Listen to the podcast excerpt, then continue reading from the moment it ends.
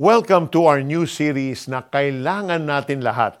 Tayo man mismo ang wasak ang puso o may kakilala tayong broken-hearted. Let our devotional remind us today that God heals the broken-hearted. When your heart is broken, when the one who promised to love you forever confesses, I'm sorry, but there's someone else. When your boss, who had been hinting that you could be promoted soon tells you the company decided to hire from outside for the position.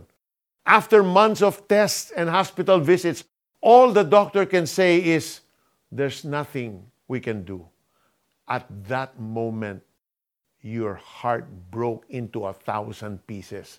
Saan o kanino ka pupunta? There are places that we have to visit alone, and the valley of pain is one of them.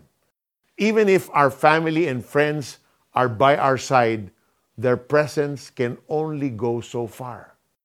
This is where Jesus, the man of sorrows, comes in.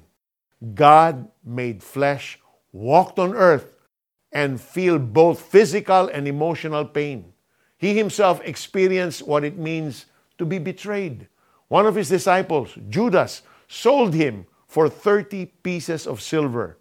At the Garden of Gethsemane, he was in agony over the suffering and death that awaited him. In his Sermon at the Mount, he called those with broken hearts blessed. For those who turn to God, he said that they will be comforted. It's not the kind of comfort that will stay for a moment and then leave the next day. No, instead, it's the supernatural, incredible kind that will linger longer than pain will. Let us pray. Dear Jesus, I am sad, lonely, and hurting. Nobody understands how I feel. Can you sit with me and give me a hug today and every day? You are all I need.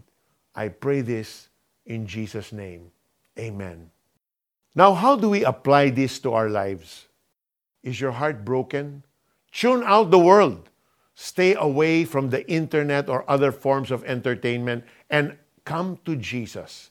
Ask Him to walk with you through the valley of pain until you come out on the other side. Mapalad ang mga nagdadalamhati sapagkat aaliwin sila ng Diyos. Mateo 5 verse 4. We hope you'll tune in again tomorrow for the continuation of our short series, Jesus Heals the Brokenhearted. This is Peter Kairos reminding you God has caused you to be an overcomer.